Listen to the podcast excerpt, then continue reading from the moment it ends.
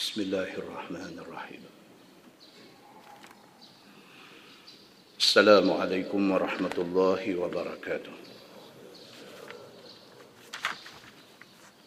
الحمد لله. وبه نستعين. أشهد أن لا إله إلا الله وحده لا شريك له. وأشهد أن محمدا عبده ورسوله. ونصلي ونسلم على هذا النبي الكريم. سيد المرسلين وعلى آله وصحبه أجمعين. أما بعد. أيها المؤمنون اتقوا الله. أوصيكم وإياي بتقوى الله. فقد فاز المتقون. مسلمين ومسلمات ونحمدهم لرحمة الله سبحانه وتعالى.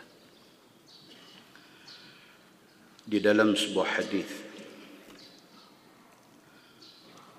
An Urwah bin Az-Zubair رضي الله عنه قال خرجت أسماء بنت أبي بكر حين هاجرت وهي حبلى بعبد الله بن الزبير. فقدمت قباء فنفست بعبد الله بقباء. ثم خرجت حين نفست إلى رسول الله صلى الله عليه وسلم ليحنكه. فأخذه رسول الله صلى الله عليه وسلم منها فوضعه في حجره ثم دعا بتمرة. قال قالت عائشة فمكثنا ساعة نلتمسها قبل أن نجدها فمضغها ثم بصقها في فيه. فإن أول شيء دخل بطنه لريق رسول الله صلى الله عليه وسلم. ثم قالت أسماء ثم مسح وصلى عليه وسماه عبد الله. ثم جاء وهو ابن سبع سنين أو ثمان ليبايع رسول الله صلى الله عليه وسلم وأمره بذلك الزبير. فتبسم رسول الله صلى الله عليه وسلم حين رآه مقبلا إليه. ثم بايعه. أو كما قال هذه صحيح رواية إمام مسلم. Daripada Urwah bin Az-Zubair radhiyallahu an. Kata dia kharajat Asma bintu Abi Bakr. Dia kata mak dia Asma binti Abi Bakr. Tuan-tuan, Asma binti Abi Bakr anak Sidina Abu Bakar. Dia kakak kepada Aisyah radhiyallahu anha. Suami dia nama Az-Zubair bin Al-Awwam radhiyallahu an. Salah seorang daripada anak dia nama Urwah. Urwah cerita. Urwah kata mak dia Asma binti Abi Bakr keluar daripada rumah di Mekah kerana nak hijrah ke Madinah. hina hajarat wa hiya hubla bi Abdullah bin Zubair Masa mak dia keluar daripada Mekah nak pergi ke Madinah tu, mak dia dalam keadaan mengandung. Mengandung adik dia yang bernama Abdullah bin Az-Zubair. Kata dia faqadimat Quba. Apabila sampai sahaja Asma binti Abi Bak di Quba. Hari ini kalau kita pergi Madinah, Masjid Quba ni satu masjid yang kita mesti kena pergi. Bukan wajib, tapi mesti kena pergi.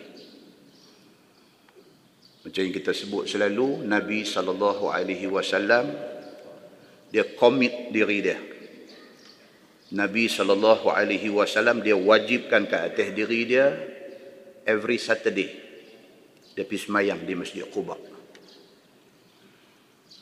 Kalau kita sampai di Madinah, setahun sekali, dua tahun sekali, tiba-tiba kita tak pergi semayang di Quba satu masjid yang cukup nostalgia kepada Nabi sallallahu alaihi wasallam kerana dia masjid pertama Nabi bina. Nabi hijrah daripada Mekah nak pergi ke Madinah, Nabi singgah di Quba. Quba ni border nak masuk Madinah betul. Nabi sampai, Nabi suruh buat masjid. Itulah masjid pertama dibina oleh Nabi sallallahu alaihi wasallam sesampainya Nabi di Madinah. Maka dia sangat nostalgik kepada Nabi sallallahu alaihi wasallam. Asma binti Abi Bak anak Sina Bakar As-Siddiq apabila dia hijrah dari Mekah ke Madinah dia dalam keadaan syarat mengandung. Bila sampai sahaja di Quba fanufisat bi abdillah bi quba. Dia beranak di quba. Sampai sahaja di quba beranak. Summa kharajat hina nufisat ila rasulillah sallallahu alaihi wasallam liyuhannikahu selepas dia bersalin kepada anak laki-laki dia ni dia menggagahkan diri dia pergi jumpa Nabi sallallahu alaihi wasallam kerana nak minta Nabi tahnikkan anak dia. Tahnik daripada perkataan al-haqnu. Al-haqnu ni maksud langit-langit ni. Dalam mulut kita tu atas tu al-haqnu. Langit-langit. Tahnik maksud dia bubuh something kurma ke apa ke sapu di langit-langit budak tu itu tahnik orang Melayu panggil belah mulut apabila Asma lahirkan anak dia anak laki-laki dia menggagahkan diri dia pi jumpa Nabi sallallahu alaihi wasallam kerana nak suruh Nabi buat belah mulut, nak suruh Nabi tahnik anak dia. Fa akhazahu Rasulullah sallallahu alaihi wasallam minha fa wada'ahu fi hajrih. Nabi sambut budak ni, Nabi ambil anak Asma binti Abi Bak, Nabi ambil, Nabi bubuh di atas riba dia summa da'a bitamrah. Lepas tu nabi minta kurma. Nabi sambut budak ni buah teriba dia nabi tanya hampa bawa kurma dah qala urwah qalat aisyah famakathna sa'atan naltamisuha qabla an najidaha. Bila nabi minta kebetulan depa tak prepare depa tak tak sediakan kurma. Corang hari ni, kalau nak buat belah mulut, mereka buat main siap-siap. Dia buat main kurma, dia buat main ayam zam-zam. Dia buat. Zaman tu, satu susah. Yang kedua, dia dalam keadaan hijrah. Tak ada benda di tangan dia. Bila Nabi minta kurma, baru nak cari. Famakathna sa'atan. Maksudnya, Aisyah kata kami ambil masa sah. Naltamisuha qabla an najidaha. Kerana nak cari kurma tu. Sehinggalah dapat kurma. Famadaghaha summa basaqaha fi fihi. Bila dapat kurma, Nabi ambil kurma tu, Nabi mamah dalam mulut dia. Kurma yang dia bagi kat Nabi tu, Nabi ambil buah dalam mulut dia, Nabi kunyah-kunyah-kunyah kurma tu, lepas tu Nabi cekah mulut budak ni, Nabi ludah dalam mulut budak ni. Itu teknik yang dibuat oleh Nabi sallallahu alaihi wasallam. Orang hari ni kalau dapat anak, Nabi minta Tok Imam tolong tahnik, tengok lu kalau Tok Imam ni kaki ke darah rokok daun. Yang duk bagi dia duk pepak kurma ludah ni semua leceh, budak ni esok jadi kaki ketagih daun ketung. Ataupun kita hari ni kalau orang suruh tahnik, tu salah. Tu usah nak ambil kurma mamah-mamah dalam mulut nak ludah. Ayat liok Nabi itu ada barakah. Kita tidak. Jadi padan dengan kita ambil kurma tu, kita lenyek-lenyek di jari, nak ambil rasa manis tu, bismillah, sapu di langit-langit mulut budak tu. Hak kita baca ni, hak Nabi SAW buat.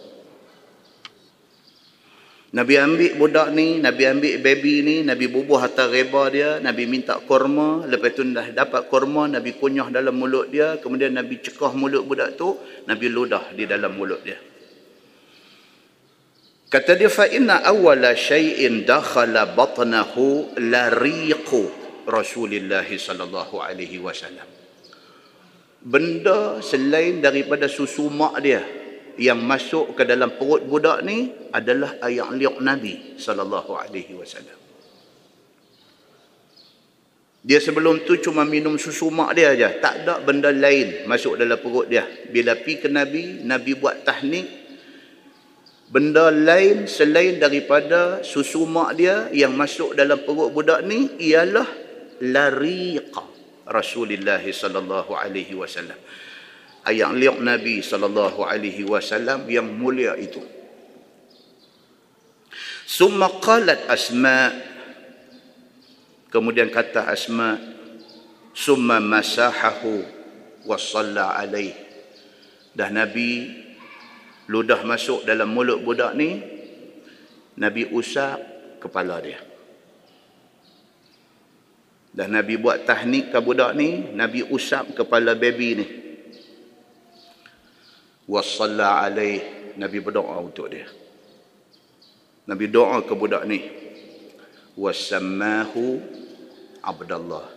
Nabi kata bagi nama ke budak ni Abdullah. Orang dulu simple very simple. Nama Abdullah. Yusuf. Ismail. Simple Nabi kata namakan budak ini dengan nama Abdullah ثم جاء وهو ابن سبع سنين أو ثمان Kata hadis ni apabila umur Abdullah bin Az-Zubair bin Al-Awwam anak Asma binti Abu Bakar tadi ni mencicah tujuh ataupun lapan tahun. Hadis ni kata. Apabila umur dia sabah sinin atau thaman. Umur dia tujuh ataupun lapan tahun jaa ila nabi sallallahu alaihi wasallam liyubaya dia mai jumpa nabi sallallahu alaihi wasallam kerana nak bai'ah kepada nabi. Nak mengaku kata dia Islam sedangkan umur baru sab'a sinin. Baru tujuh tahun umur. Hati sudah ada dengan Islam. Umur baru tujuh tahun dia pergi cari nabi sallallahu alaihi wasallam liyubaya untuk nak bai'ah kepada Nabi. Nak mengaku taat setia nak jadi orang Islam nak berjuang dengan Nabi sallallahu alaihi wasallam. Wa amarahu bidzalika Zubair. Yang suruh dia pi waktu umur dia baru tujuh ataupun lapan tahun tu yang suruh dia pi jumpa Nabi bai'ah dekat Nabi itu ialah bapa dia sendiri iaitu Az-Zubair bin Al-Awwam radhiyallahu anhu.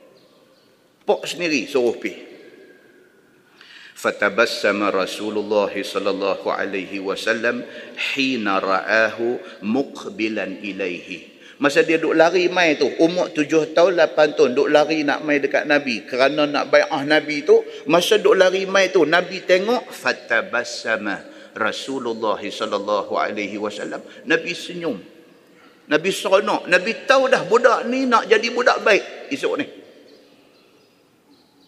Saya lagi tuan-tuan, hadis yang kedua saya nanti cerita apa kesudahan yang menimpa Abdullah bin Az-Zubair yang menjadi orang pertama ditahnik oleh Nabi sallallahu alaihi wasallam di Madinah.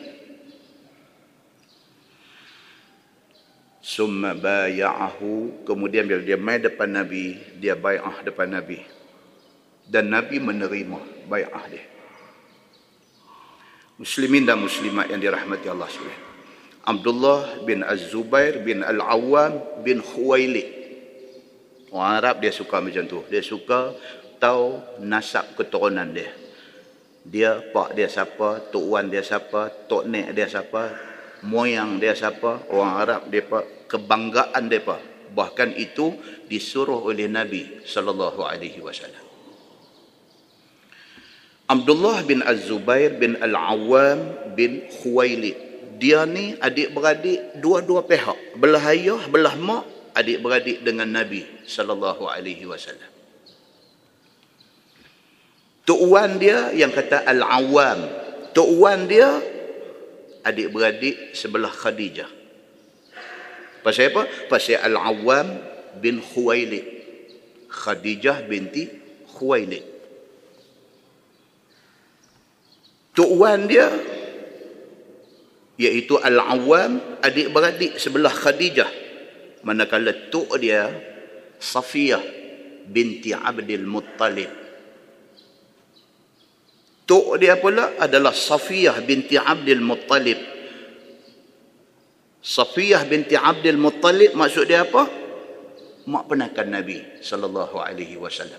Safiyah Abdullah Abu Talib Al-Abbas ni semua adik-beradik anak kepada Abdul Muttalib Sebut bagi betul. Muttalib. Bukan muttalib. Muttalib. Ta tu dia ada syaddah. Muttalib. Bapa dia Az-Zubair bin Awam. Pak dia. Cerita dia lagi. Dia, saat lagi kita cerita. Bapa kepada Abdullah. Abdullah bin Zubair bin Awam bin Khuwailid. Bapa dia yang kata Az-Zubair tu umur 15 masuk Islam. Keturunan baik-baik. Bapa dia yang kata Az-Zubair bin Al-Awwam umur 15 masuk Islam dan dia terkenal hebat dari segi kepahlawanan. Az-Zubair bin Al-Awwam sejarah mencatatkan dia setanding dengan Khalid Al-Walid.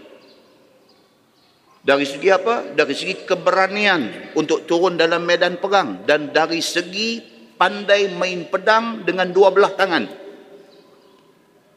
Khalid Al-Walid serupa Az-Zubair bin Al-Awwam pun serupa. Mereka ni setanding. Mereka boleh pegang dua-dua belah tangan pegang pedang dalam keadaan pacu kuda lawan dengan musuh. Kuda daripada tak pegang, tangan kiri kanan kiri kanan pegang pedang lawan dengan musuh. Macam mana Khalid Al-Walid boleh buat? Macam tu Zubair bin Al-Awwam boleh buat. Hebat. Dan dia lebih hebat lagi apa dia? Zubair bin Al-Awwam bapa kepada Abdullah bin Az-Zubair ni hebat dia lagi satu apa dia? Dia termasuk dalam 10 orang mubasyirin bil jannah. Yang Nabi sebut dah tentu syurga. Bahkan dalam sebuah hadis riwayat daripada Jabir radhiyallahu anhu kata dia qala Rasulullah sallallahu alaihi wasallam inna likulli nabiyyin hawariyan wa inna hawari az-zubair bin al-awwam. Itu dia. Hadis sahih riwayat al-bukhari. Nabi sallallahu alaihi wasallam kata inna likulli nabiyyin hawariyan. Setiap orang nabi dia ada assistant-assistant dia. Tuan-tuan kalau pergi gereja. Kalau tuan-tuan pergi gereja mana-mana gereja daripada satu gambar ilustrasi daripada pelukis dia illustrate dalam satu gambar canvas bilang-bilang-bilang 12 orang. Siapa dia 12 orang ni? Hawariyun. Dalam Quran sebut hawariyun. 12 orang yang menjadi penyokong setia kepada Al-Masih Isa bin Maryam. Hawariyun maksudnya penolong-penolong. Yang mereka ni hujan ke panas ke susah ke senang ke siang ke malam ke mereka bersama dengan orang yang mereka sokong. Nabi sallallahu alaihi wasallam kata inna likulli nabiyyin hawariyan. Bagi setiap nabi ada penolong dia. Ada orang yang membantu dia. Wa inna hawariya. Nabi kata sesungguhnya penolong aku Az-Zubair bin Al-Awwam. Nabi kata ialah Az-Zubair bin Al-Awwam. Nabi kata ini penolong aku. Tuan-tuan, Nabi endorse satu kemuliaan bagi dia. Kalau kita hari ni, tu saya kata zaman Nabi lah kita hari ni. Dia kata tu siapa dia tu?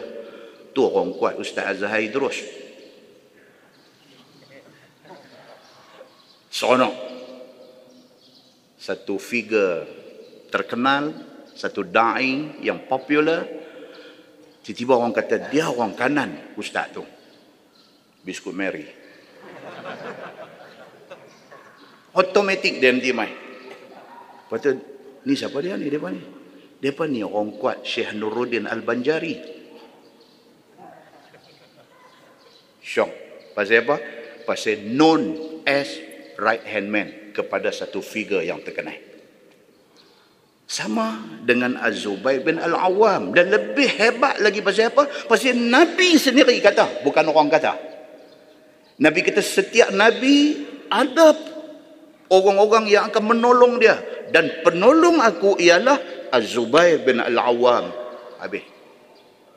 Hebat yang dikatakan Az-Zubair bin Al-Awwam. radhiyallahu anhu. Manakala anak dia Abdullah bin Az-Zubair yang kita nak fokus dalam cerita ini.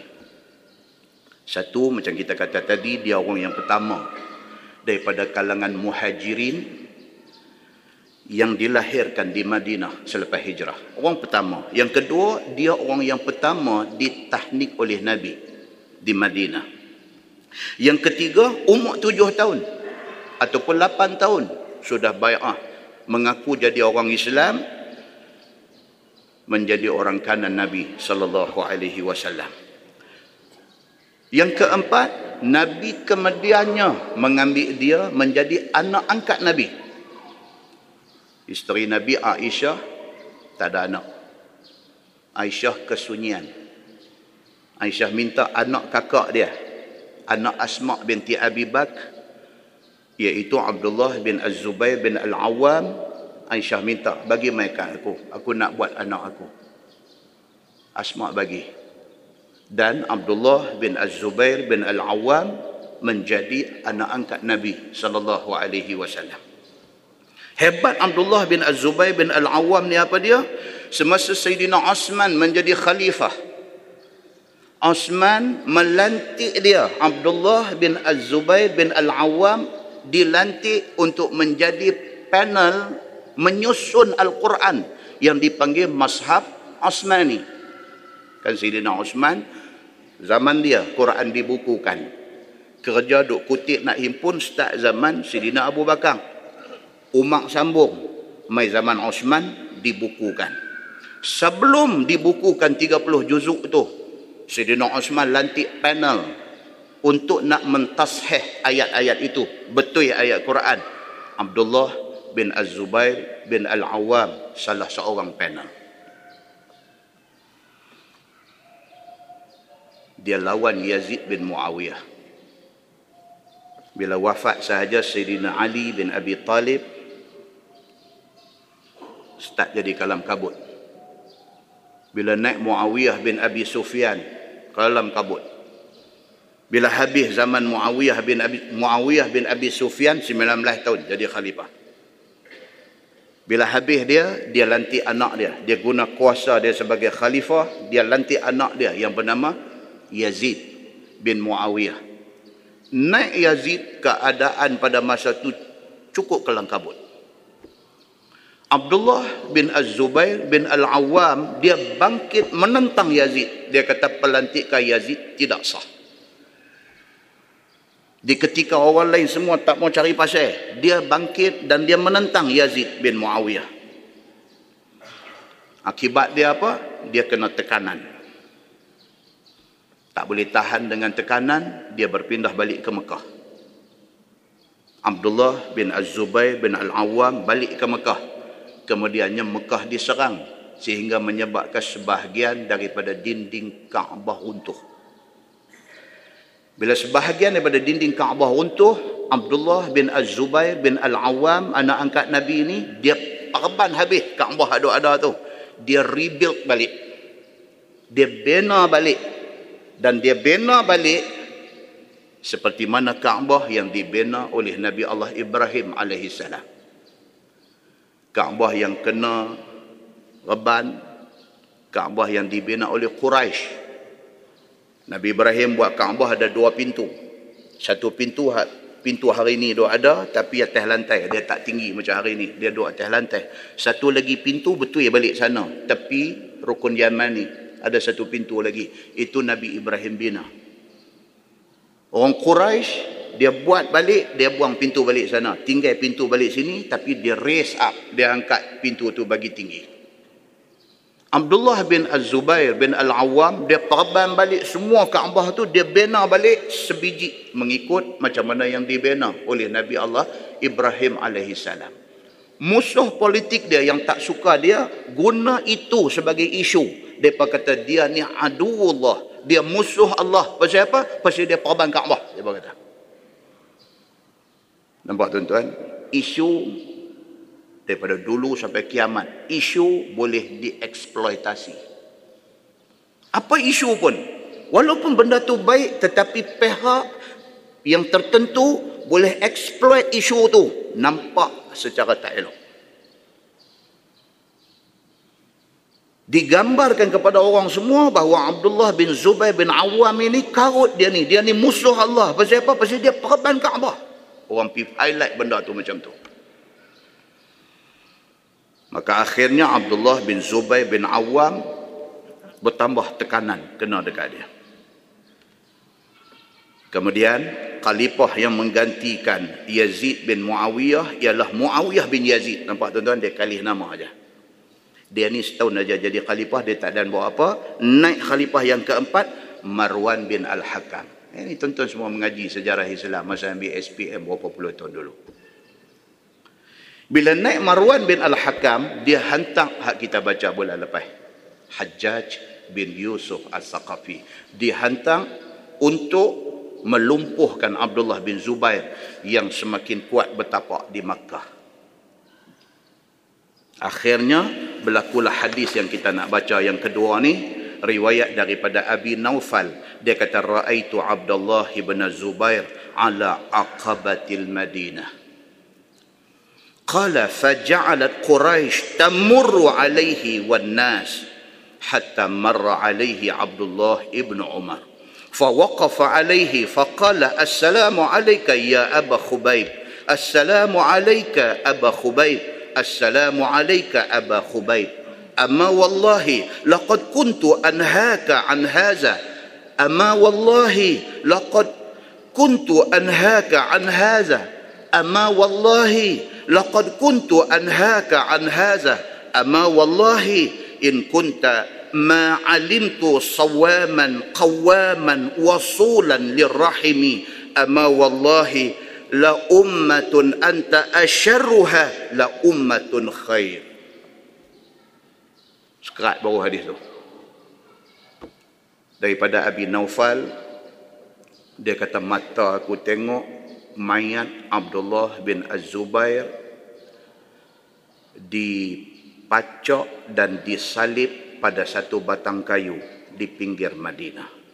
Itu kesudahan orang yang kita baca cerita punya hebat tadi.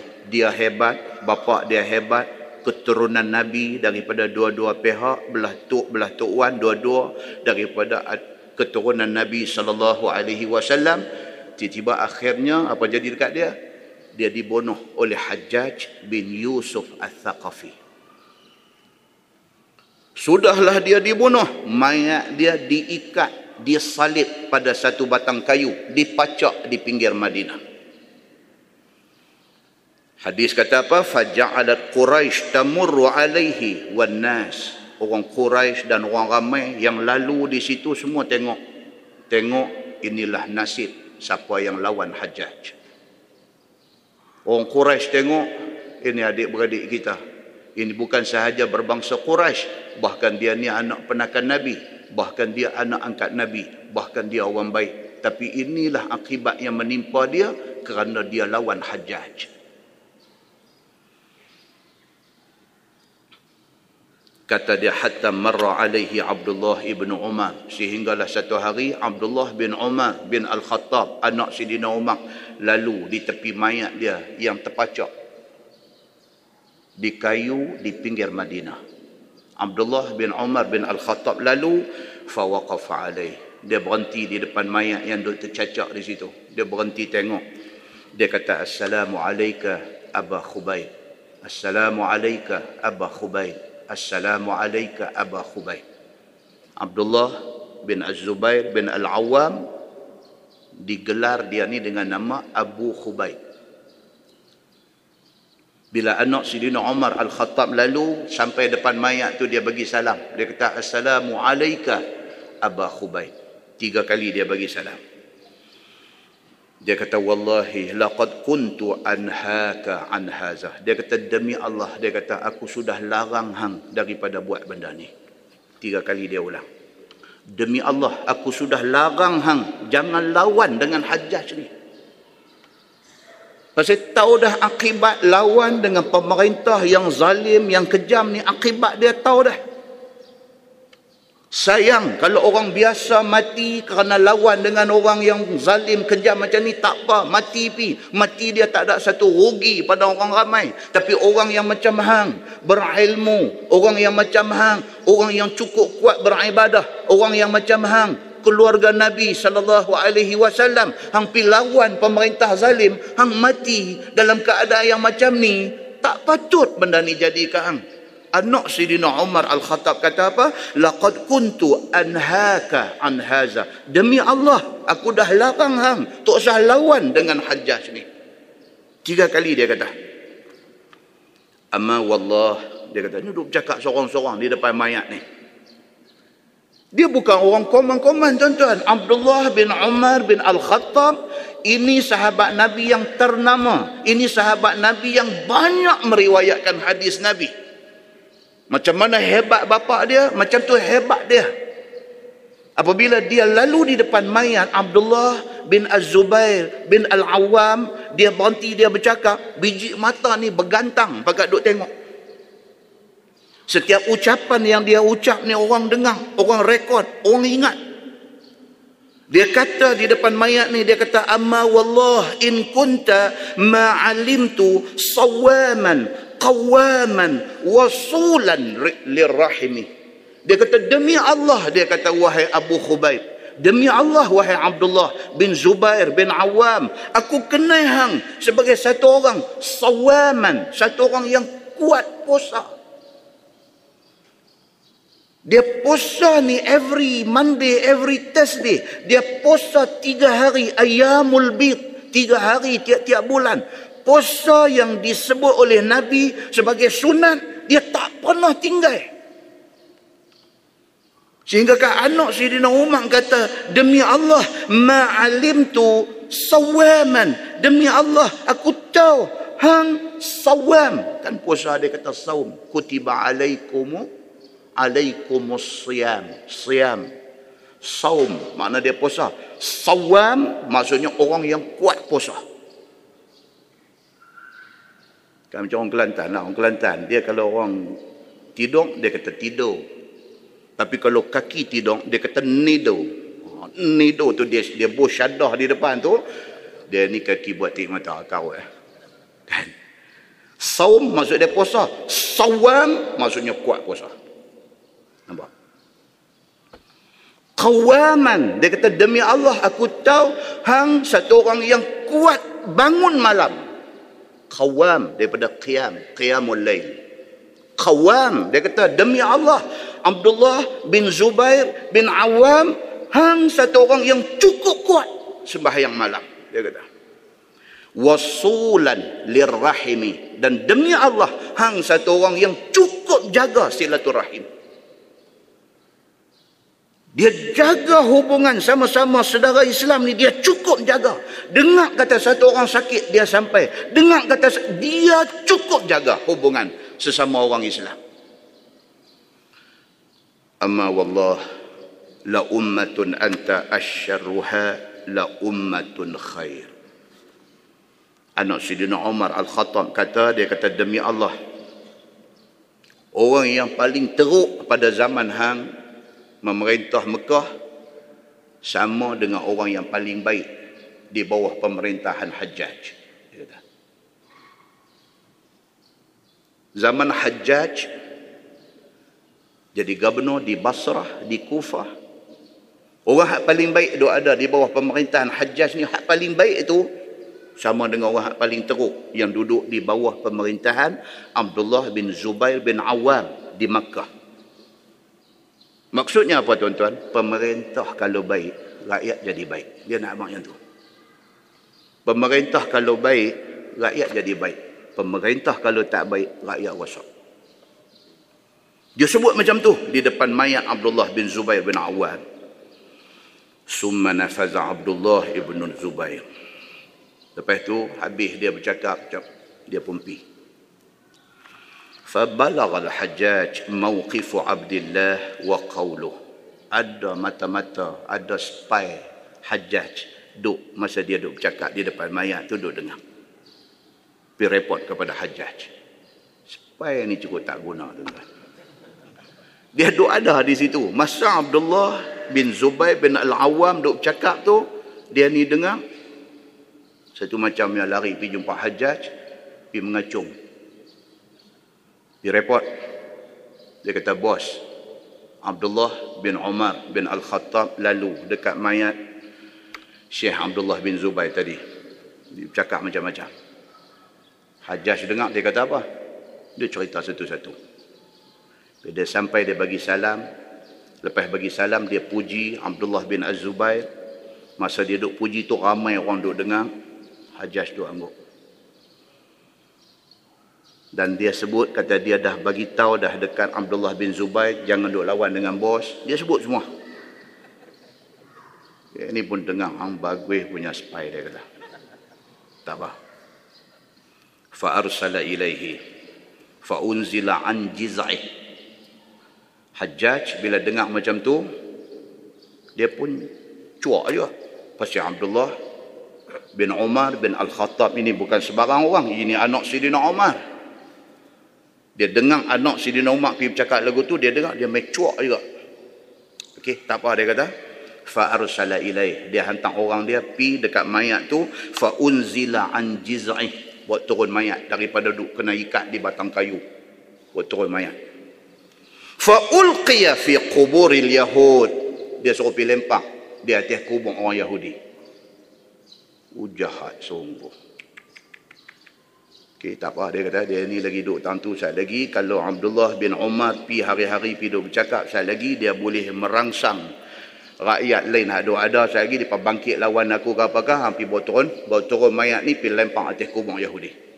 Tuan-tuan nasib yang menimpa Abdullah bin Az-Zubair bin Al-Awwam anak angkat Nabi sallallahu alaihi wasallam. Summa arsala ila ummihi Asma binti Abi Bakrin Kemudian dia hantar orang pula pergi rumah Asma. Asma mak kepada Abdullah bin Zubair, kakak kepada Aisyah, kakak ipar Nabi sallallahu alaihi wasallam. Asma binti Abu Bakar ni masa tu ada lagi tapi umur sudah cukup tua. Dalam syarah hadis dia kata apa? Asma binti Abu Bakar mata sudah buta. Tua dah dia. Umur sudah 80-an. Kejadian ini berlaku pada tahun 94 Hijrah. Dia hantar orang pergi jumpa Asma binti Abi Bak. Dia kata, bagi tahu dekat Asma, suruh main mengadap aku. Hajjaj kata. Nampak tuan-tuan? Dia dah tak boleh kawai nafsu jahat dia. Dia dah bunuh anak Asma, anak angkat Nabi, dia dah buat macam tu dekat mayat anak angkat Nabi tak cukup lagi. Jahat dia tak cukup lagi. Dia suruh pi heret Asma binti Abu Bakar ni anak Sina Abu Bakar ni heret bawa mai kat dia. Fa abad an ta'tiyahu. Asma anak Sina Abu Bakar masa tu umur dah cukup tua mata pun dah kelabu-kelabu buta tak nampak. Bila orang mai dekat dia abang kata Asma hajjaj nak jumpa hang. Dia kata aku tak mau pi oh tuan-tuan dia semangat ni, dia bukan nanti mudah. Tua pun kalau dia semangat, dia semangat. Dia jawab terang-terang di depan utusan hajjaj, dia kata aku tak mau pi jumpa dia. Fa'a'ada alaiha rasul. Dia ni balik habang dekat hajjaj, dia kata Asma tak mau mai jumpa bos. Dia kata hampir lagi sekali. Pi lagi sekali habang kat dia, aku nak jumpa hajjaj nak jumpa dia dan bagi tahu dekat dia la atika hatta tab'atha ilayya. Bagi tahu dekat dia la ta'tiyanni aw la ab'athanna ilayki man yashabuki biqurunik. Hampir habaq dekat asma mai jumpa aku ataupun aku hantar satu orang pi cekak rambut heret bawa mai depan aku. Oh hajjaj tuan-tuan. Itu sebab Imam Malik Imam Mazhab Maliki. Imam Malik bila orang tanya dia tentang Hajjaj. Wahai Imam, apa kamu nak kata dekat Hajjaj ni? Imam Malik kata tiga-tiga yang disebut dalam Quran tu, faulaika humul kafirun, faulaika humul fasiqun, faulaika humul zalimun ni. Fasik, zalim ada ke dia? Dia kata. Yang kata kufur, fasik, zalim. Tiga-tiga sifat ini ada pada hajjaj. Imam Malik kata. Imam Malik tuan-tuan, manusia cukup warak, mulut tak terbit, kata tak elok ke orang. Tapi bila orang tanya dia pasal hajjaj, dia kata tiga-tiga benda ni ada pada hajjaj. Dia kata. Dia bagi warning kepada Asma anak Sayyidina Abu Bakar, kakak ipar Nabi sallallahu alaihi wasallam yang sudah tua. Dia kata hang mai dekat aku la ta'tiyanni sama ada hang mai jumpa aku au la ab'athanna ilaiki man yashabuki biqurunik ataupun aku hantar orang cekak ubung-ubung kepala hang heret mai depan aku. Balaci ni pun pi. Balaci kan macai kan nak panggil dia ni. Dia, dia pun pi. Dia pergi habak lagi sekali. Dia kata ni, hang jangan bagi bos aku marah. Bos aku dah marah. Dia kata lah ni, hang nak pi ataupun saat lagi dia hantar main orang, dia buat cara kasang. Dia nanti rentap rambut hang heret pergi depan dia. Qala, kata hadis itu apa? Fa'abad. Asma kata aku tak akan pergi menghadap dia. Oh tuan-tuan. Anak dia dah mati dah. Umur dia pula sudah 80. Apa dia nak heran dengan ugutan ni semua? Anak dia sudah mati. Anak kesayangan dia sudah mati. Aku pun pimai-pimai aku akan mati. Umur dah tua. Apa hal aku nak tunduk dekat hang? Fa'abat. Kata dalam hadis ni, maka enggan dia. Dia tak mau pi. Waqalat dan kata Asma, Wallahi la atika hatta tab'asa ilayya man yashabuni biquruni demi Allah aku tak akan pergi mengadap hajaj dia mai jumpa aku ataupun dia hantar orang mai cekak rambut aku bawa pergi kat dia. Oh. Tuan qala faqala aruni sibtayya hajaj bila dengar macam ni dia tak boleh. Dia kata okey tak apa. Siapkan kuda aku. Aku nak pergi jumpa dia. Hajaj nak pergi fa akhadha na'lai hadis tu kata dia ambil kasut dia pakai. Summan talaqa yatawazzafu hatta dakhala alaiha. Dia pacu kuda dengan orang-orang dia semua turun pi berdiri di depan rumah asma. Faqala kata hajjaj kaifa ra'aitani sana'tu bi'aduwillah? Dia kata dekat Asma yang tua dan buta yang merupakan anak Sidina Abu Bakar ni. Dia kata eh aku nak tanya hang apa hang nak kata? Tindakan aku membunuh anak hang yang merupakan musuh Allah. Dia kata aku nak dengar hang kata apa kat aku. Dia kata tuan-tuan hadis ni pun dah cukup. Kita dah boleh bayang dah jahat dia tu macam mana. Qalat kata asma raaituka afsadta alaihi dunyahu wa afsada alaika akhiratan. Ni orang orang orang cerdik orang bijak. Asma jawab balik dekat hajjaj tanpa sikit rasa takut dalam hati dia dia kata kepada hajjaj apa yang aku nampak dia kata mata dia dah buta apa yang aku nampak dia kata hang telah merosakkan dunia anak aku anak aku jadi pemerintah di Mekah, hang mai serang, hang bunuh dia, hang buat macam tu dekat mayat dia. Hang telah memusnahkan dunia anak aku. Hang memusnahkan kerajaan anak aku.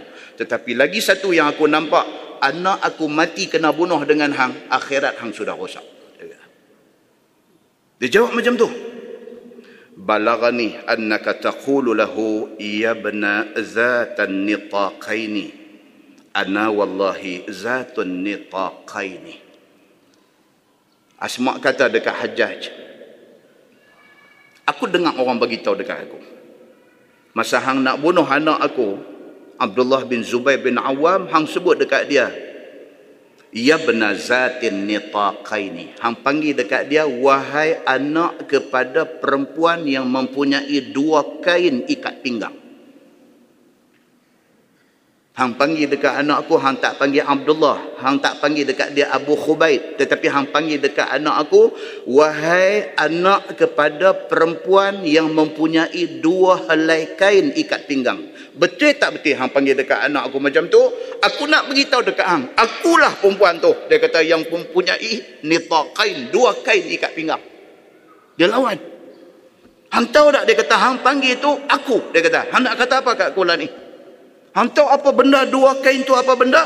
Dia kata wallahi amma ahaduhuma fa kuntu arfa'u bihi ta'ama Rasulillah sallallahu alaihi wasallam wa ta'ama Abi Bakr min ad-dawa. Pasal apa aku digelang perempuan yang mempunyai dua helai kain ikat pinggang? Hang tahu pasal apa? Pasal kain aku selai saja. Aku koyak bagi jadi dua. Hak satu aku guna buat ikat makanan untuk hantar dekat Nabi dan bapa aku tuan-tuan. Masa Nabi hijrah, Nabi duduk transit dekat gua. Gua apa? Gua Thur. Nabi transit. Siapa yang duk pergi supply makan dekat Nabi dengan sini Abu Bakar dalam gua tu? Asma. Aku nak pergi hantar makan dekat Nabi dengan bapa aku. Aku nak ikat makan tu. Aku koyak kain selendang aku.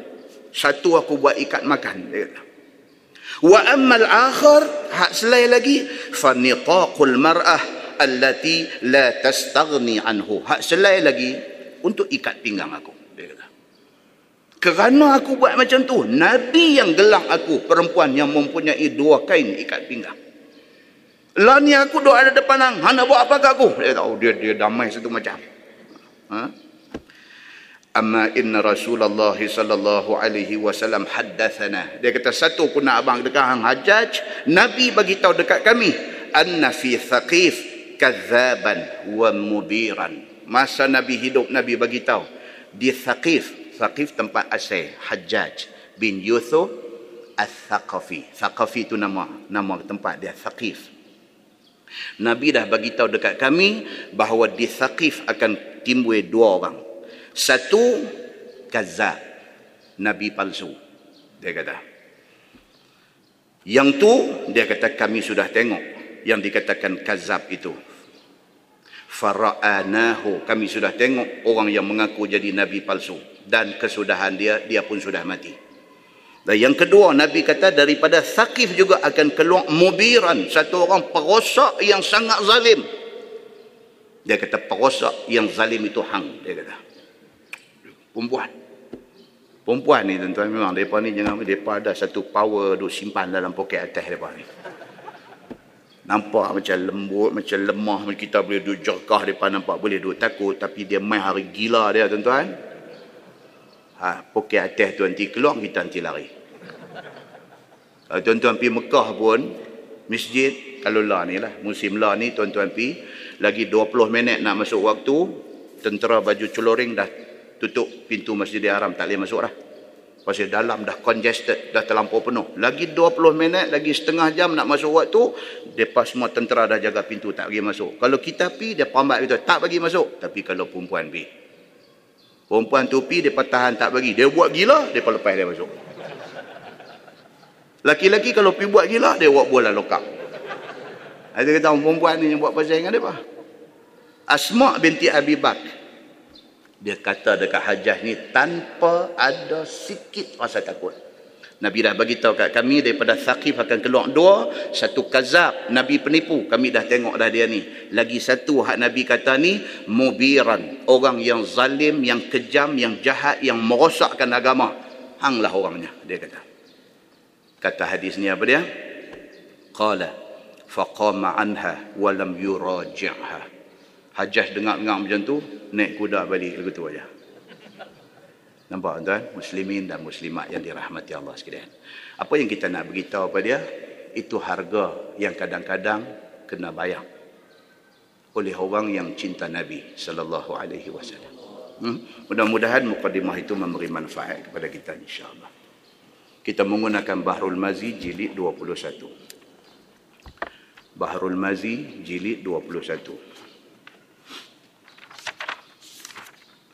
Muka surat 28 muka surat 28 bawah sekali maka pada sepotong hadis ini terang-terang menunjukkan Nabi sallallahu alaihi wasallam sembahyang dengan membelakangkan kiblat. Okey kita baca bulan lepas. Saya ulang balik hadis yang kita baca bulan lepas. An Ibn Umar radhiyallahu anhu qala kana Nabi sallallahu alaihi wasallam yusalli ala rahilatihi تطوعا أينما توجهت به وهو جاء من مكة إلى المدينة Maksud hadis itu daripada Ibni Umar radhiyallahu anhuma. Kata dia Nabi sallallahu alaihi wasallam dilihat sembahyang di atas kenderaannya sembahyang sunat. Okey. Dan Nabi tak kisah ke mana binatang yang dia naik tu mengarah, Nabi menghadap ke arah tu. Sedangkan dia kata wa huwa ja'in min Makkah ilal Madinah. Sedangkan Nabi dalam perjalanan daripada Mekah nak balik ke Madinah. Maksudnya kiblat di mana? Kiblat duduk di belakang. Unta Nabi duduk jalan ke depan, kiblat duduk ada di Mekah di belakang. Pasal Nabi nak pergi Madinah. Nabi dilihat sembahyang sunat di atas kenderaan sedangkan kiblat duduk ada di belakang.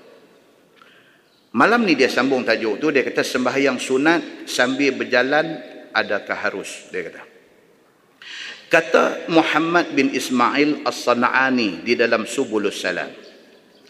Dan bermula hadis dalam masalah itu zahir pada harus sembahyang sunat di atas kenderaan bagi orang yang berkenderaan. Okey, satu dia kata apa? Sembahyang sunat boleh dibuat atas kenderaan tanpa perlu bangkit berdiri. Waktu nak sembahyang dan walaupun kiblat ada di belakang.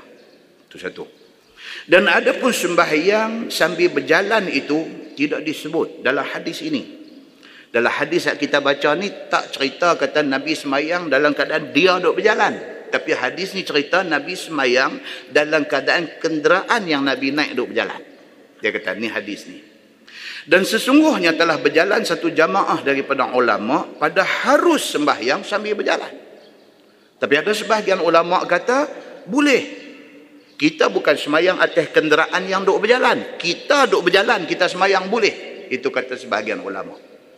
Pasal apa tuan-tuan? Kalau tuan-tuan buka dalam sahih Al-Bukhari, ada cerita.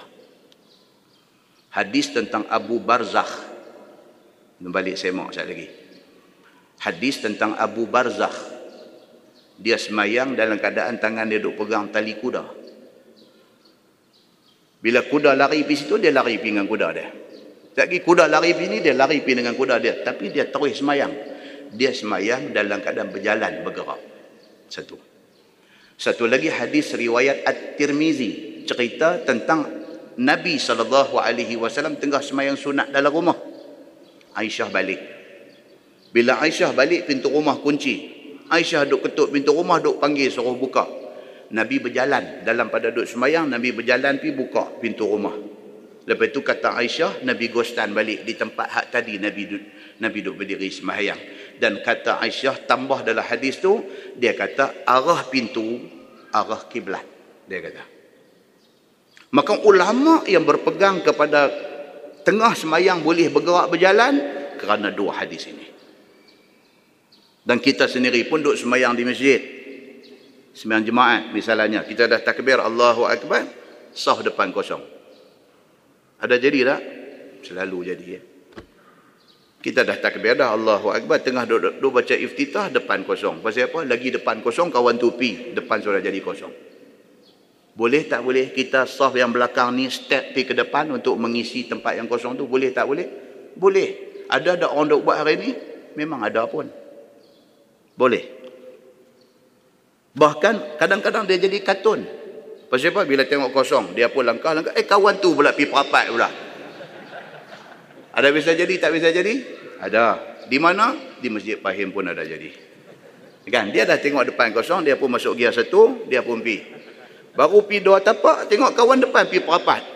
Eh, elah, Allah, elah. Dia pun pergi agostan balik. Dia pun agostan, oh, kawan lain sudah duduk tempat dia. Yang ni dia, dia karut punya cerita. Kan? Kadang-kadang orang dia dia tak mau bergerak dia tak saya aku pi dia ni main rapat belakang lagu duduk dia dia dia pia dia dah dia semayang. Boleh tak boleh kalau dia tak bergerak pi? Boleh. Tetapi membiarkan saf yang di depan kosong itu tidak baik. Tidak baik. Begitu. Okey. Jadi cerita kata bergerak tengah semayang ni normal berlaku. Ataupun perbincangan ulama tentang bergerak waktu tengah semayang ni, perbincangan ulama, ulama buat ihtimal. Ihtimal ni bahasa Arab, maksudnya ulama buat spekulasi. Dia spekulate. Kita tengah-tengah duduk semayang, ulak tedung selah vision pump sudah main. Betul ya vision pump orang betul ya. Eh apa ni buat cerita betul. Orang bagi mai duk pergi jogging di situ apa semua dia buat keluar dalam Facebook kata ulang tedung selah vision punk dia kata. Sayat tu eh orang korang pergi dah. Pasal apa? Pasal hat tu kena tangkap. Depa kata partner dia Nagin ni ada satu lagi. Depa kata dua ada kot tu. Sayat dah. Betul tak betul pun kita tak tahu. Nampak? Kawan nak buat ramai ni tu ada banyak. Kan? Baik, tengah duduk semayang. Kita tengah duduk semayang, rumah duduk dalam kebun getah, rumah duduk dalam apa nama kawasan sawit misalnya, orang felda apa, pun normal dengan benda ni. Tengah-tengah duduk semayang, lipan bara mai, tu dia besar lengan dia duduk lenggok mai. Jangan duduk buat semayang ni semayang fardu, bukan boleh berhenti. Saja-saja berhenti haram, semayang fardu. Satu macam yang duduk mai kat dia. Dia pun mata duduk tengok dengan lipan bara ni, dia ni kalau kena dia kata, boleh bergerak tak boleh bergerak? Memang kena bergerak. Bukan boleh bergerak, kena bergerak. Tak boleh pejam mata aku tawakal lah kalau mati pun syahid aku malam ni. Tak boleh. Yang tu mesti mau kena bergerak. Kita lari pergi balik kiri, eh dia main balik kiri. Kita lari pergi belakang, dia lagu duduk terpah main kat kita. Dia ni bila bergerak lebih daripada tiga kali, Imam Syafi'i kata apa? Batal. Batal, pergi cari pelepah nyok berdaya atas belakang. Dah batal dah. Kan kita bukan sengaja membatalkan. Kita bergerak tadi kerana mudarat yang duk main. Tapi Imam Syafi'i kata, bila tiga kali bergerak berturut-turut anggota besar, dia kata batal.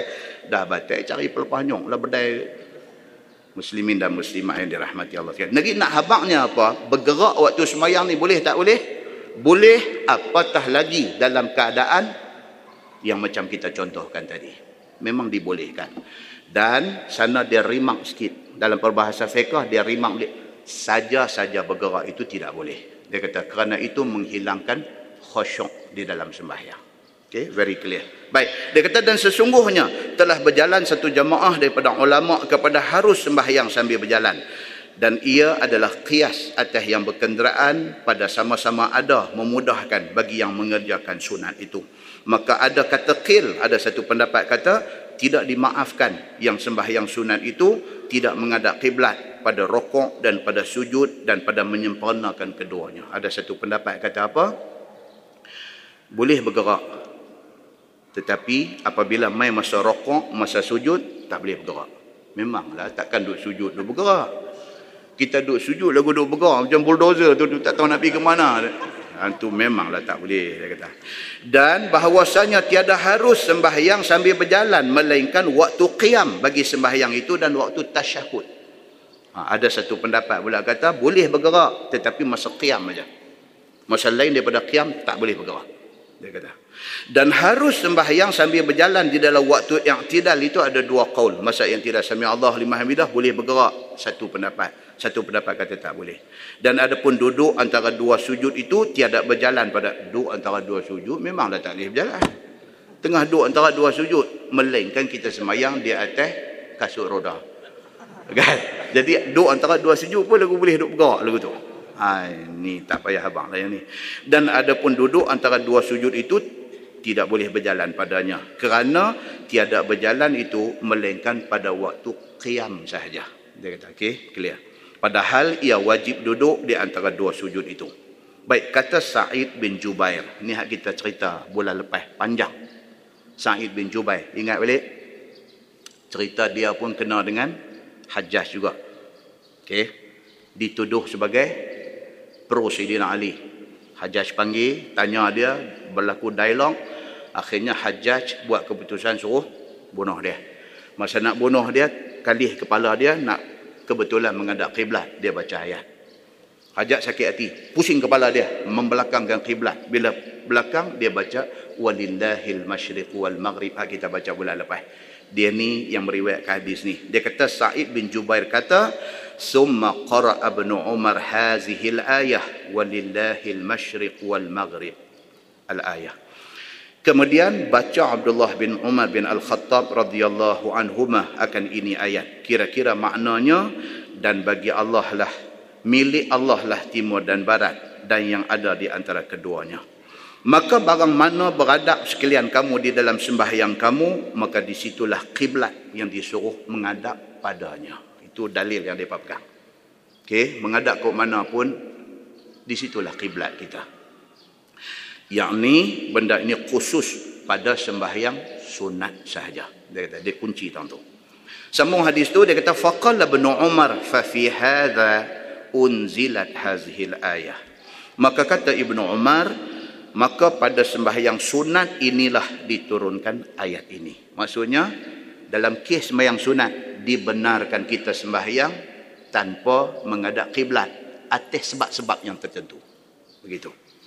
Baik. Kata At-Tirmizi ini hadis hasan lagi sahih. Masalah.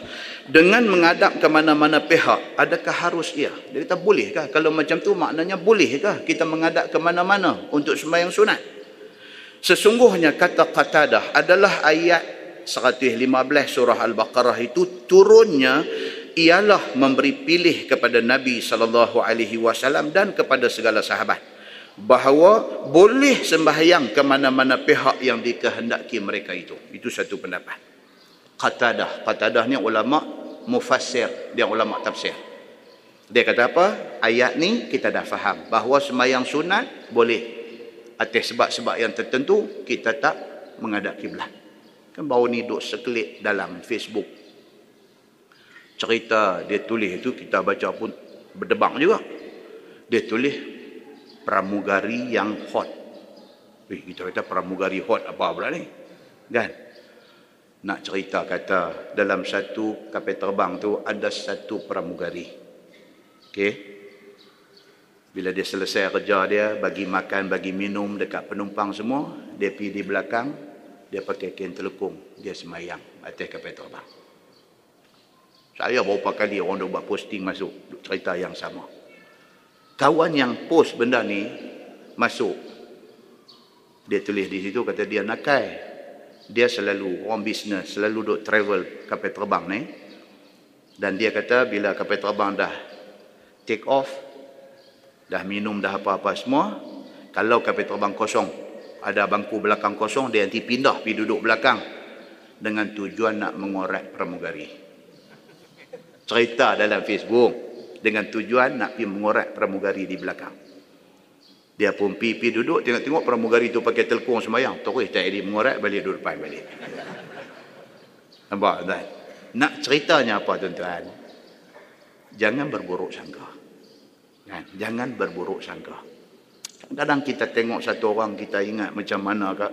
Tengok-tengok dia lebih mulia daripada kita di sisi Allah subhanahu wa ta'ala. Boleh jadi tuan-tuan. Boleh jadi. Kan kadang-kadang ada setengah ustaz bila mengajar bila ceramah suka nak perli orang kaya dengan orang pangkat besar. Tak bagus. Kan bila bercakap dia jadikan orang kaya dengan orang pangkat besar ni sebagai punching bag. Cakap kok mana pun dia nak bantai orang kaya, dia nak bantai orang pangkat besar. Dia, dia jadi perangai dia lagu tu. Tengok berapa kali ceramah dia memang dia punya kesukaan dia ke situ. Tuan-tuan tahukah berapa ramai orang-orang yang kaya-kaya, yang pangkat besar, yang main golf masuk waktu di sembahyang atas golf course. Kita ni tak main golf, pegang kayu golf pun tak.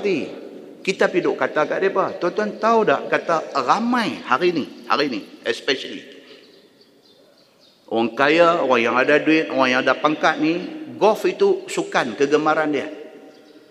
Masuk waktu, dia sebelum turun padang golf tu, dia dah ambil ayat semayang siap dah. Masuk waktu sejadah doa ada teh bagi dia tu dia hampak dia semayang Allahu akbar. Takkah buta ustaz ni hidup jadi dosa hidup kata kat orang macam ni. Baik tuan-tuan, hati-hati dalam menghukum. So kita tak tahu, kita tengok don't judge buku ni pada cover dia. Jangan. Jangan. Kita tak tahu. Kita duk perli-perli bila cakap duk perli orang kaya duk perli kita sendiri berapa duit sebulan yang kita infak pada jalan Allah? Tahkah orang kaya tu sebulan ribu dia duk bagi bantu untuk jalan Allah. Tuan-tuan ni macam Datuk apa bekas CEO Proton dulu tu. Datuk Syed apa? CEO Proton yang dah tak ada dalam ni tu dulu tu. Datuk Syed muka very handsome young man very good looking. Masjid Subang Jaya Kuala Lumpur dia di antara funder masjid itu program apa duk jalan dia duk fund. Dia duk fund. Oh masjid tu bagi tahu kata ustaz alhamdulillah datuk syekh kita ni. Tuan-tuan kita duk pi bantai orang-orang macam ni apa kita tahu tentang kehidupan mereka ni? Berapa banyak orang kaya-kaya di Kuala Lumpur hari ni, rumah mereka ni dah siap wiring semua, ada tempat nak plug masuk ni, PA system ni. Dan mereka jadikan rumah mereka ni, rumah rumah mewah mereka ni sebagai tempat mengaji kepada dia punya neighborhood, kepada jiran di kawasan dia. Dia invite ustaz-ustaz ni semua main-main di rumah dia, duduk di situ, pelak masuk, cakap. Berapa ramai orang yang macam ni?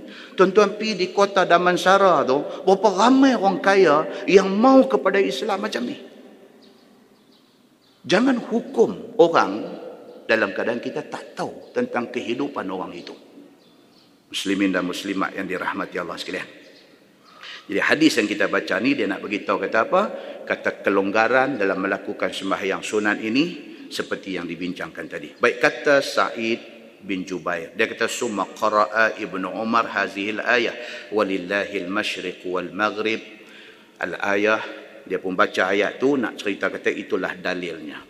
Baik, sembahyang dengan mengadap ke mana-mana pihak adakah harus? Sesungguhnya berkata Qatadah adalah sur di dalam ayat 115 surah Al-Baqarah itu turunnya ialah nak memberi pilih kepada Nabi sallallahu alaihi wasallam dan kepada semua sahabat boleh ataupun tidak sembahyang ke mana-mana pihak yang dikehendaki mereka. Maka yang demikian itu adalah suruh pada zaman awal Islam. Ini satu pendapat pula kelonggaran untuk sembahyang sunat walaupun tak menghadap kiblat ni dia kata itu kelonggaran masa zaman awal Islam saja. Ini pendapat lagi satu. Kemudian turun ayat 149 surah al-baqarah menasahkan ayat tadi. Ini pendapat yang kedua. Dia kata dah turun dah ayat 149 sekali lagi dia nanti bawa mai kat kita. Dengan turunnya ayat 149 kelonggaran untuk sembahyang sunat membelakangkan kiblat sudah tak boleh lagi kerana sudah dimansuhkan. Itu pendapat yang kedua. Sebagaimana kata At-Tirmizi di dalam hadis ini, wa yurwa an Qatadah annahu qal fi hadhihi al-ayah walillahi al-masyriq wal maghrib fa aynama tuwallu fa thamma wajhullah. Dan dia kata diriwayatkan daripada satu tabi'in yang bernama Qatadah bahwasanya telah berkata Qatadah pada tafsir ayat itu dan bagi Allah Taala milik dan menjadikan timur dan barat. Maka barang mana pihak berhadap sekalian kamu maka disitulah kiblat yang diredai Allah. Maka ini hukum pada zaman awal Islam kemudian dimansuhkan yakni dihapuskan hukum itu seperti mana kata At-Tirmizi qala Qatadah hiya mansukhah nasakhaha qawluhu fawalli wajhaka syatr al-masjidil haram ay tilqa'ah dan kata Qatadah apabila turun ayat yang berikutnya maka memansuhkan akan firman itu. Dengan firman yang baru maka palinglah mukamu ke pihak Masjidil Haram yakni bertentangan dengan Ka'batullah dengan dada. Ini pendapat yang kedua pendapat Qatadah dia kata kelonggaran untuk semayang sunat membelakangkan kiblat sudah dimansuhkan. Pasal apa? Ayat yang memerintahkan bila semayang suruh menghadap kiblat sudah turun. Itu pendapat dia. Baik. Maka tidak boleh siapa-siapa dengar sebagaimana tafsir tadi. Ayat yang kata fa ainama tuwallu fathamma wajhullah itu dalil bagi harus sembahyang menghadap ke mana-mana pihak sama ada sembahyang fardu atau sembahyang sunat dengan tidak payah berkiblatkan Kaabah. Maka yang demikian itu tafsir orang jahil di dalam hukum syarak. Dia kata begitu ini pendapat dia. Dia kata tak boleh. Siapa yang pakai ayat tu dia sebenarnya jahil dia kata. Okey. Baik baca lagi. Masalah sembahyang dengan bertentangan dada akan Kaabah itu syarat. Dia kata bagi sah sembahyang sebagaimana kata Al-Khatib Asy-Syarbini di dalam Mughnil Muhtaj bermula menghadap kiblat dengan dada itu syarat bagi sembahyang orang yang berkuasa menghadap buat tuan-tuan kalau mampu mesti kena menghadap kiblat kalau mampu kata Al-Khatib Asyarbini. Dia kata lagu tu. Siapa tuan-tuan ni yang kata Al-Khatib Asyarbini ni? Siapa dia ni? Oh dia hebat tuan-tuan. Nama-nama ha- lama-lama sekali kita duk jumpa ni Ibnu Sirin, Abdullah Ibnu Mubarak. Ini semua bukan orang bukan orang biasa tuan-tuan. Depa ni bukan bandingan dengan ulama yang duk adalah. Kalau hari ni tuan-tuan ada satu ustaz yang menjadi idola tuan-tuan. Tuan-tuan idolize ustaz ni kira mati hidup balik tuan-tuan gila kat dia. Bukan bandingan dengan nama-nama ulama yang disebutkan dalam kitab-kitab madu ada ni. Bukan bandingan tuan-tuan. Mereka ni dahsyat dari segi keilmuan. Cukup dahsyat. Khatib Asyarbini ni. Saya cerita api sikit ni. Nama dia Imam Syamsuddin. Itu nama dia betul. Imam Syamsuddin Muhammad bin Ahmad Al-Khatib Asyarbini. Tapi orang tak kenal nama Syamsuddin, Muhammad, Ahmad ni semua orang tak kenal. Orang kenal dia dengan nama Khatib Asyarbini. Sama macam Imam Bukhari. Itu bukan nama dia. Itu nama kampung dia, Bukhara. Tapi orang kenal dia Imam Bukhari. Sama dengan Abu Hurairah. Itu bukan nama dia. Tapi orang kenal dia dengan nama Abu Hurairah. Mereka lebih dikenali dengan nama gelap mereka. Khatib Asyarbini ni wafat tahun 977 Hijrah. Dia wafat tahun 977 Hijrah 500 tahun dah. Hampir 500 tahun dah dia wafat. Kalangan ilmuwan ataupun dalam bahasa hari ini kata dia ni satu knowledgeable scholars. Dia satu scholar yang sangat knowledgeable. Dari segi keilmuan dia ni pada abad 10 dulu oh tak boleh lawan dia. Hebat dia ni. Dia occupy diri dia, dia dia penuhkan diri dia ni dengan baca dan mengajar. Dia tak ada masa nak fikir mendalai. Dia betul-betul serah diri dia ni untuk reading dengan teaching. Orang nak jadi guru mengajar ni kena ada reading, kena baca. Tak ada kalau kita dengar kita tahu dia gelembong kita. Dia ilmu ni kena baca. Tuan-tuan itu sebab surah Quran turun. Dia kata apa? Iqra. Kena baca. Macam mana kita nak pergi bercakap depan orang, nak bagi public speaking dekat orang sedangkan kita tak baca? Hendak pergi merepet apa depan orang? Hendak pergi gelembong apa kat orang? Hendak pergi pembohong apa dekat orang? Kena baca. Hang alim macam mana pun lagi kena baca. Orang nak main ni, tuan-tuan nak main nak spend masa malam ni satu jam, satu jam setengah. Tuan-tuan tak mau dengar benda nonsense.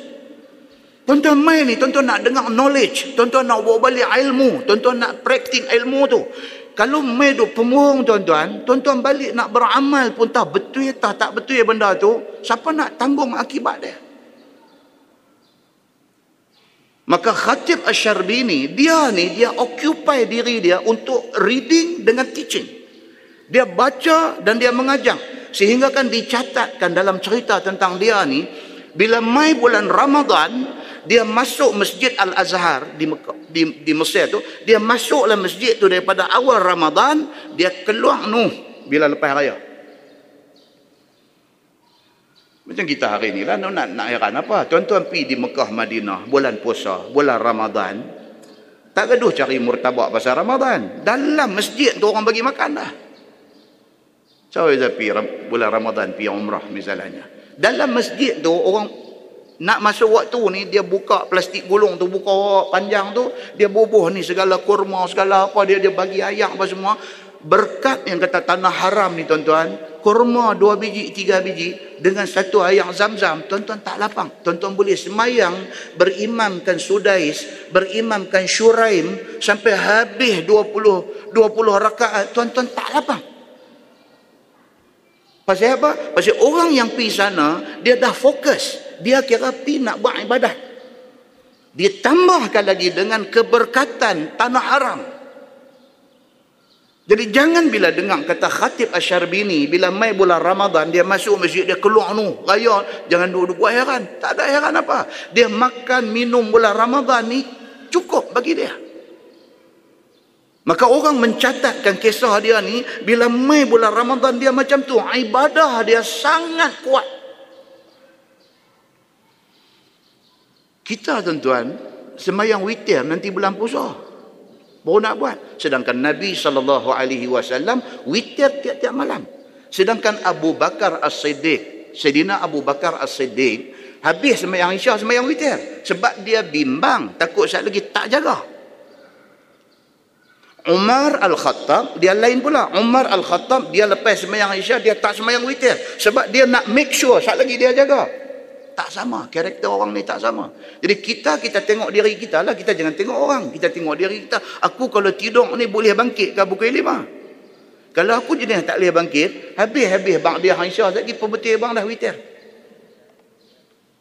pembetul dah witir jangan sampai ketinggalan witir witir ni dalam mazhab Hanafi wajib. Tuan-tuan mazhab Hanafi yang India Muslim yang ada di Penang ramai ni, mereka witir ni wajib. Tu sebab budak-budak kerja kedai saya ni, mereka kebanyakan daripada India. Hari tu bila pegawai JAKIM main buat audit untuk nak bagi sijil halal, dia pergi audit budak-budak India yang duk kerja di kedai kita ni, tanya pasal semayang, rukun semayang pasal apa, tanya semayang ada berapa waktu budak-budak ni habang enam, mereka telefon kat saya.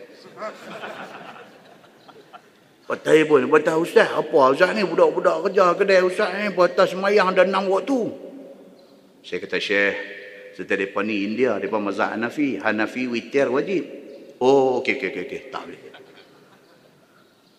Kita Syafi'i. Syafi'i ni witir tak buat tu, eh? Imam Syafi'i buat. Ni, hak kita ni, hak kata mazhab Syafi'i ni, tak buat tu, eh? Muslimin dan muslimat yang dirahmati Allah sekalian.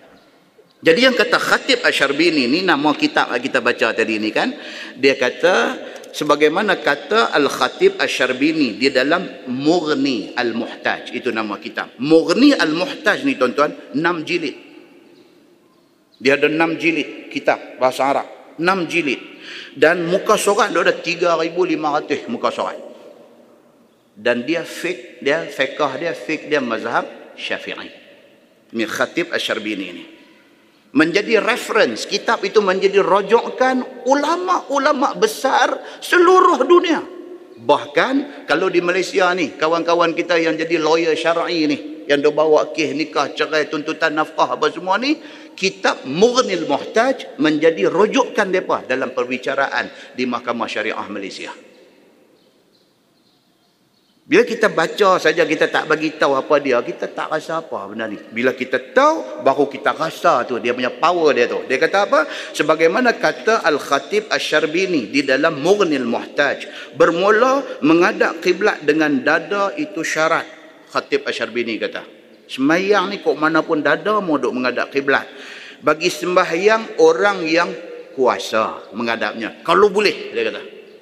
Begitu kerana firman Allah fawalli wajhaka syatral masjidil haram. Maka mengadapkanlah olehmu akan mukamu ke masjidil haram. Dan awal ayat itu Tuhan kata wa min haitsu kharajta fawalli wajhaka syatral masjidil haram. Dan dari mana tempat engkau keluar di dalam musafir atau lainnya maka pastikan kamu palingkan muka kamu ke pihak masjid haram. Dan seumpamanya apabila kamu sembahyang. Oleh kerana ayat tu lagu tu dia kata jangan buat mudah dengan soal menghadap kiblat ini Jangan buat mudah dia kata. Dan banyak lagi dalil atas wajib sembahyang dengan menghadap kiblat itu tersebut di dalam kitab fiqh. Boleh lihat di sana. Dia kata, nah, wallahu alam. Kita berhenti yang dulu.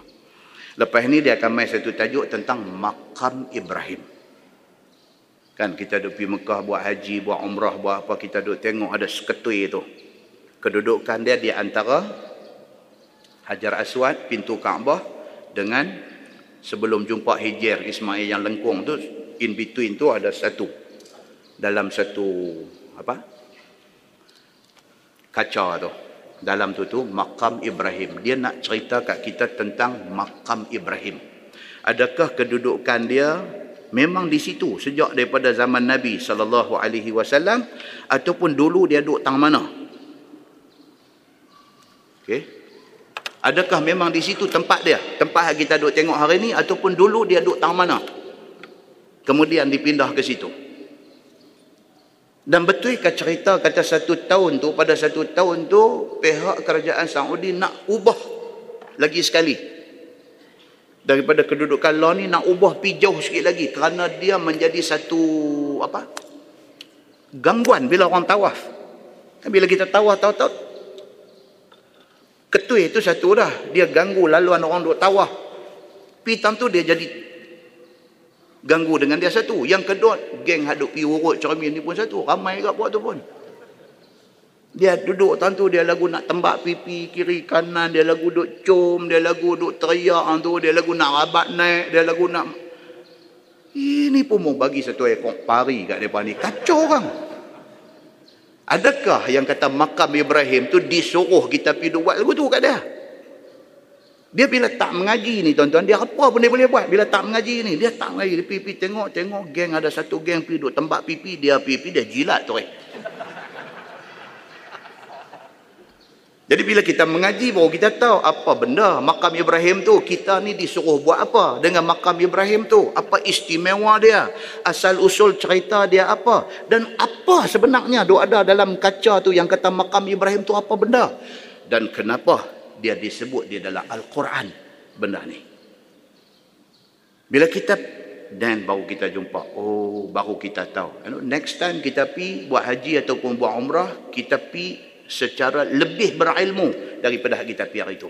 Kita lebih tahu. Dan kita tahu nak buat apa bila kita ada di sana. Buat benda yang disuruh oleh Nabi Sallallahu Alaihi Wasallam. Kuliah kita pula panjang umur, sehat tubuh badan, bulan sembilan. Bulan depan cuti sekolah jadi tak ada kuliah. Bulan sembilan. Selepas puasa, selepas raya semua insya-Allah panjang umur kita jumpa. Kita tangguh dengan tasbih kafarah dan suratul As. سبحانك اللهم وبحمدك أشهد أن لا إله إلا أنت بسم الله الرحمن الرحيم. والعصر. إن الإنسان لفي خسر إلا الذين آمنوا وعملوا الصالحات وتواصوا بالحق وتواصوا اللهم صل على محمد في الأولين والآخرين وسلم ورضي الله تبارك وتعالى عن ساداتنا أصحاب سيدنا رسول الله أجمعين.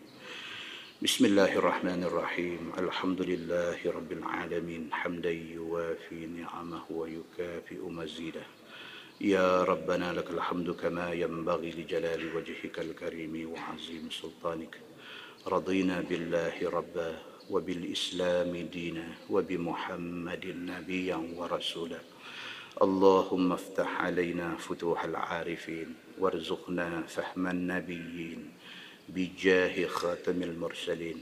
اللهم فقهنا في الدين وعلمنا التأويل واهدنا صراطك المستقيم. اللهم أرنا الحق حقا وارزقنا اتباعه وأرنا الباطل باطلا وارزقنا اجتنابه. اللهم اجعل جمعنا جمعا مرحوما وتفرقنا من بعده تفرقا معصوما. وصلى الله على محمد وعلى آله وصحبه وسلم والحمد لله رب العالمين. السلام عليكم.